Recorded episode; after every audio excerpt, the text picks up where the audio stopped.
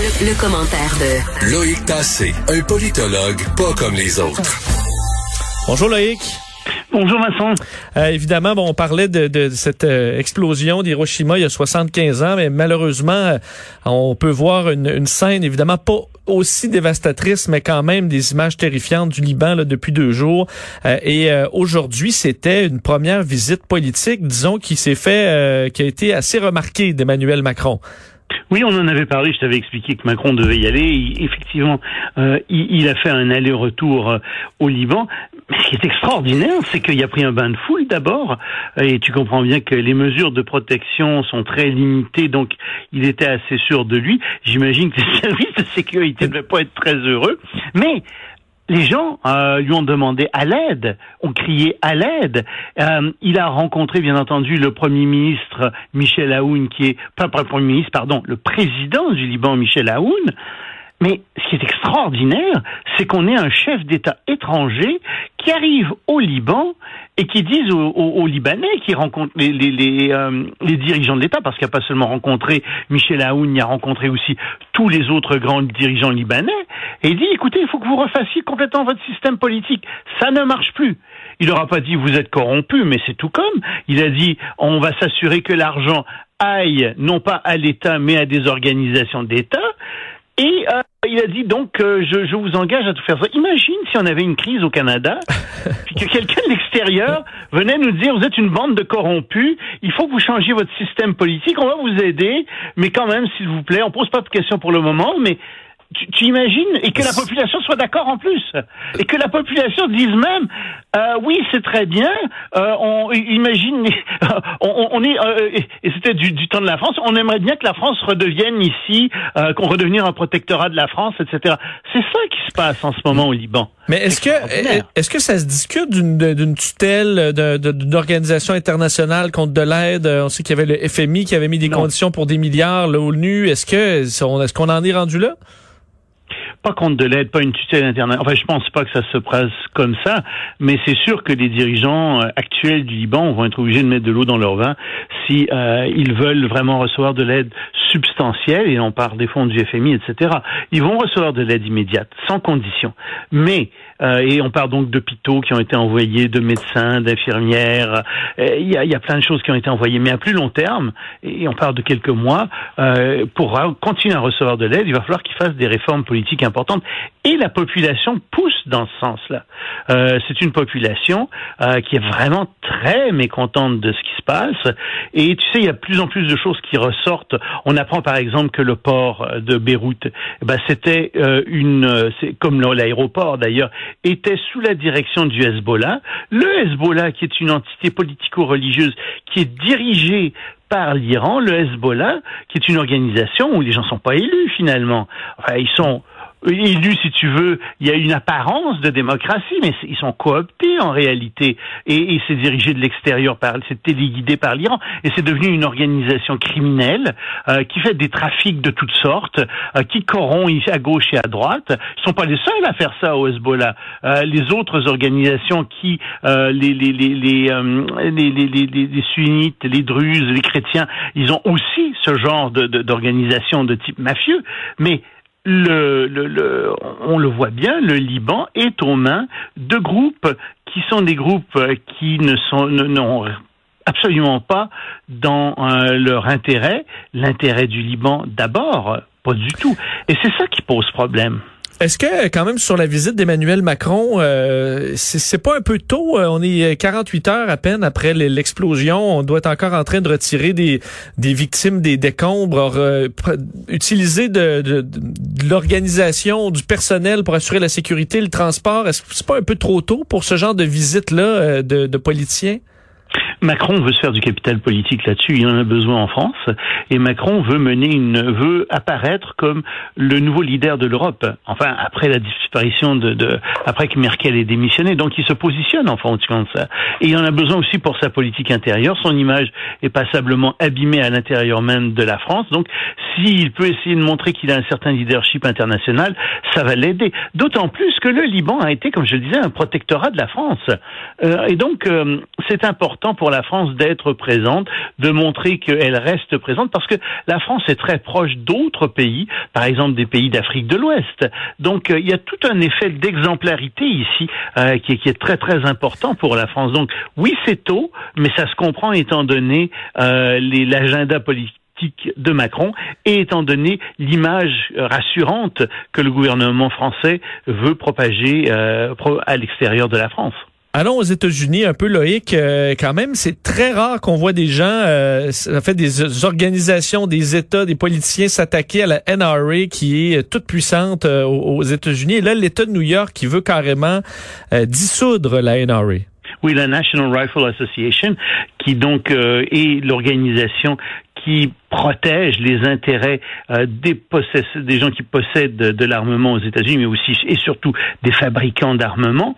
Et cette association a été souvent attaquée, en particulier par les démocrates, par toutes sortes de groupes euh, d'intérêts à l'intérieur des États-Unis qui les accusent, comme tout le monde le sait, euh, d'être une, enfin qui accusent la NRA et leur politique très pro-armement d'être une des causes de tous les massacres qu'on voit aux États-Unis.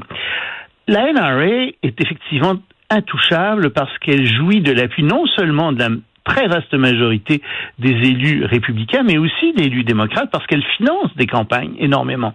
Donc, elle, est, si tu veux, politiquement intouchable. Mais l'État de New York, en effet, a peut-être trouvé un angle d'attaque très intéressant, un nouvel angle d'attaque. Euh, L'État de New York dit que cette association est corrompue à l'os. Et ils en veulent pour preuve qu'en 2015, l'association faisait un surplus de presque 28 millions de dollars américains et que euh, quelques années plus tard, en 2018, ils avaient un déficit de 36 millions de dollars américains.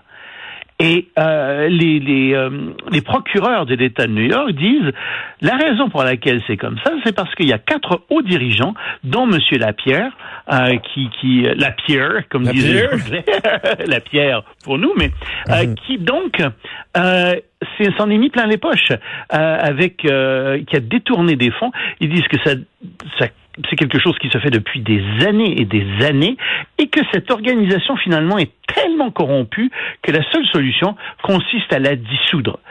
Attention, si jamais la NRA est dissolue, ça ne veut pas dire qu'il n'y aura pas une nouvelle NRA qui va renaître ailleurs. Au contraire, je pense que ça va arriver parce que les fabricants d'armes ont intérêt à ce que ça se fasse aux États-Unis et je pense que euh, au mieux, si tu veux, ce sera une, courte victoire. Oui, euh, c'est pas un bon temps pour la NRA pour disparaître parce que il est fort probable qu'aux prochaines élections, euh, les démocrates soient majoritaires dans les deux chambres et qu'il y ait des lois euh, très dures contre l'armement qui soient passées aux États-Unis mais il va probablement y avoir une autre euh, organisation qui va renaître des centres de la NRA si jamais la NRA finit par être dissoute. Restons aux États-Unis euh, parce que évidemment on euh, bon on va surveiller les présidentielles qui arrivent de, plus en plus rapidement. Et bon les sondages montrent une victoire de Joe Biden mais on se souvient qu'aux dernières élections bon on prédisait Hillary Clinton. Finalement Donald Trump avait causé la surprise. Mais un qui avait prévu là, et prédit que Donald Trump allait l'emporter, mais ben, cette année, euh, il va pas dans le même sens. Oui, c'est un professeur d'histoire, euh, Leachman, euh, qui, Monsieur Leachman, qui euh, a prédit, qui, qui a prédit toutes les, avec correctement le résultat de toutes les élections depuis plus de 50 ans aux États-Unis. Et il utilise pour faire ça euh, une méthode qui contient, euh, euh, qui contient des clés, ce qu'il appelle des clés, c'est-à-dire qu'il il pose un certain nombre de questions.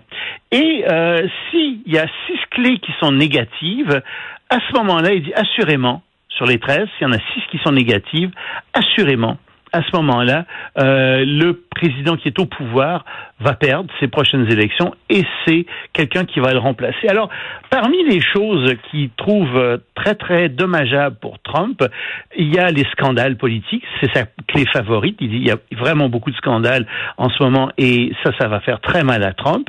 Il y a des problèmes de, de manifestants un peu partout à travers les États-Unis. Ça aussi, c'est négatif pour Trump. Il a perdu l'appui dans une des deux chambres, dans la chambre, enfin pas au Sénat, mais il a dans, dans, dans la chambre des représentants. Ça aussi, c'est négatif. Euh, il n'y a pas eu de succès majeur euh, à l'intérieur même des États-Unis. Ça, c'est aussi c'est un facteur négatif. L'économie est faible, va pas très bien. Facteur négatif, le cinquième, et le sixième facteur négatif, l'économie est en fait, à cause de la Covid-19, va plus mal euh, en ce moment qu'elle allait avant l'élection de Donald Trump, avant donc l'élection de ce président. Donc ça aussi, c'est un facteur négatif. Et pour lui, c'est évident à ce moment-là que même si un certain nombre de facteurs positifs qui aident Trump, comme par exemple il n'y a pas eu de grandes défaites à l'étranger, euh, il n'y a pas non plus de, de véritable course à l'investiture à l'intérieur du Parti républicain, mais étant donné ces six clés négatives, pour lui, euh, il est évident que Trump va perdre euh, aux élections de novembre. Évidemment, c'est, euh, c'est, c'est, tout est souvent un peu différent avec Donald Trump, mais reste que ça, quand, euh, ça, ça, regarde quand même plutôt mal. D'ailleurs, on le voit dans le style de M. Trump qui euh, qu'il est inquiet lui-même pour les, les élections qu'il arrive. Euh, Loïc, je termine avec cette histoire. Évidemment, ça, ça en prend pas beaucoup pour alimenter les théories du complot dans le monde, mais là, voilà qu'une virologue de Hong Kong prétend que la COVID-19 a été fabriquée dans des laboratoires de l'armée chinoise. Oui, je verse pas beaucoup dans les théories du complot et euh, il faut faire attention parce que effectivement, euh, c'est une personne qui dit ça. Il y en a d'autres qui en ont parlé. Hein. Il y a d'autres spécialistes qui ont dit que euh, la Covid-19 était de fabrication humaine et probablement fabriquée dans des laboratoires chinois. Et c'est pas nécessairement des kidams, c'est des gens qui étaient parfois des virologues. Mais dans ce cas-ci, il s'agit de Madame Yan, Yan Li Mang, plus précisément, qui a travaillé à l'école de santé publique de l'université de Hong Kong. Elle est virologue. Elle n'est plus à Hong Kong. elle est aux États-Unis. Et en, fait, elle avait déjà euh, parlé de ça au début de juillet, mais elle vient d'accorder euh, sur YouTube deux entrevues, les 2 et 5 août, et euh, c'est très intéressant ce qu'elle dit. D'abord, elle a travaillé dans des laboratoires, chinois. Elle connaît euh, les gens qui sont dans les virologues qui sont dans ces laboratoires, donc elle a une expérience de l'intérieur. Et pour elle, c'est clair que c'est un coronavirus qui appartient à l'armée chinoise. Et elle dit, je vais bientôt publier un rapport sur ce sujet. Elle a une équipe de recherche et vous allez voir, euh, ça va sortir. Je vais, je vais vous expliquer ce qui se passe. Et, ce qu'elle dit, c'est qu'en fait, il y a à Wuhan euh, une dame qui s'appelle Madame Shi Zhengli. Et Madame Shi Zhengli, euh, on pourrait l'appeler Madame Chauve-souris. C'est comme ça qu'elle serait appelée dans le, milieu des, dans le milieu des virologues parce qu'elle récolte partout des virus de chauve-souris. Et donc, en 2013, elle a récolté un virus de chauve-souris qui ressemble à 96% au virus qui, euh, qui affecte en ce moment euh, le, qu'on a maintenant. Et elle dit, attention, de ce virus-là, on a fait des manipulations, on a fait des, des manipulations, l'armée a fait des manipulations, il y a deux autres virus qui sont sortis, le ZC45 et le ZX21, et eux, ces deux, ces deux, euh, ces deux virus-là sont véritablement la colonne vertébrale de la Covid-19. Ça pourrait provenir très facilement d'un laboratoire de l'armée populaire de libération de Chine. Euh, quand on fait des manipulations en Chine de, de virus, on fait, on crée des, des, des beaucoup, elle n'a pas dit non, mais on crée énormément de souches, de sous-souches, etc. Et on les teste dans l'armée. On essaie de voir quelles sont les caractéristiques de ces souches. On essaie de faire en sorte de, de, de les rendre, dans l'armée, c'est le rôle de l'armée, de les rendre plus virulentes. Et donc, elle accuse ici euh, les Chinois d'avoir utilisé cette souche pour la rendre plus virulente.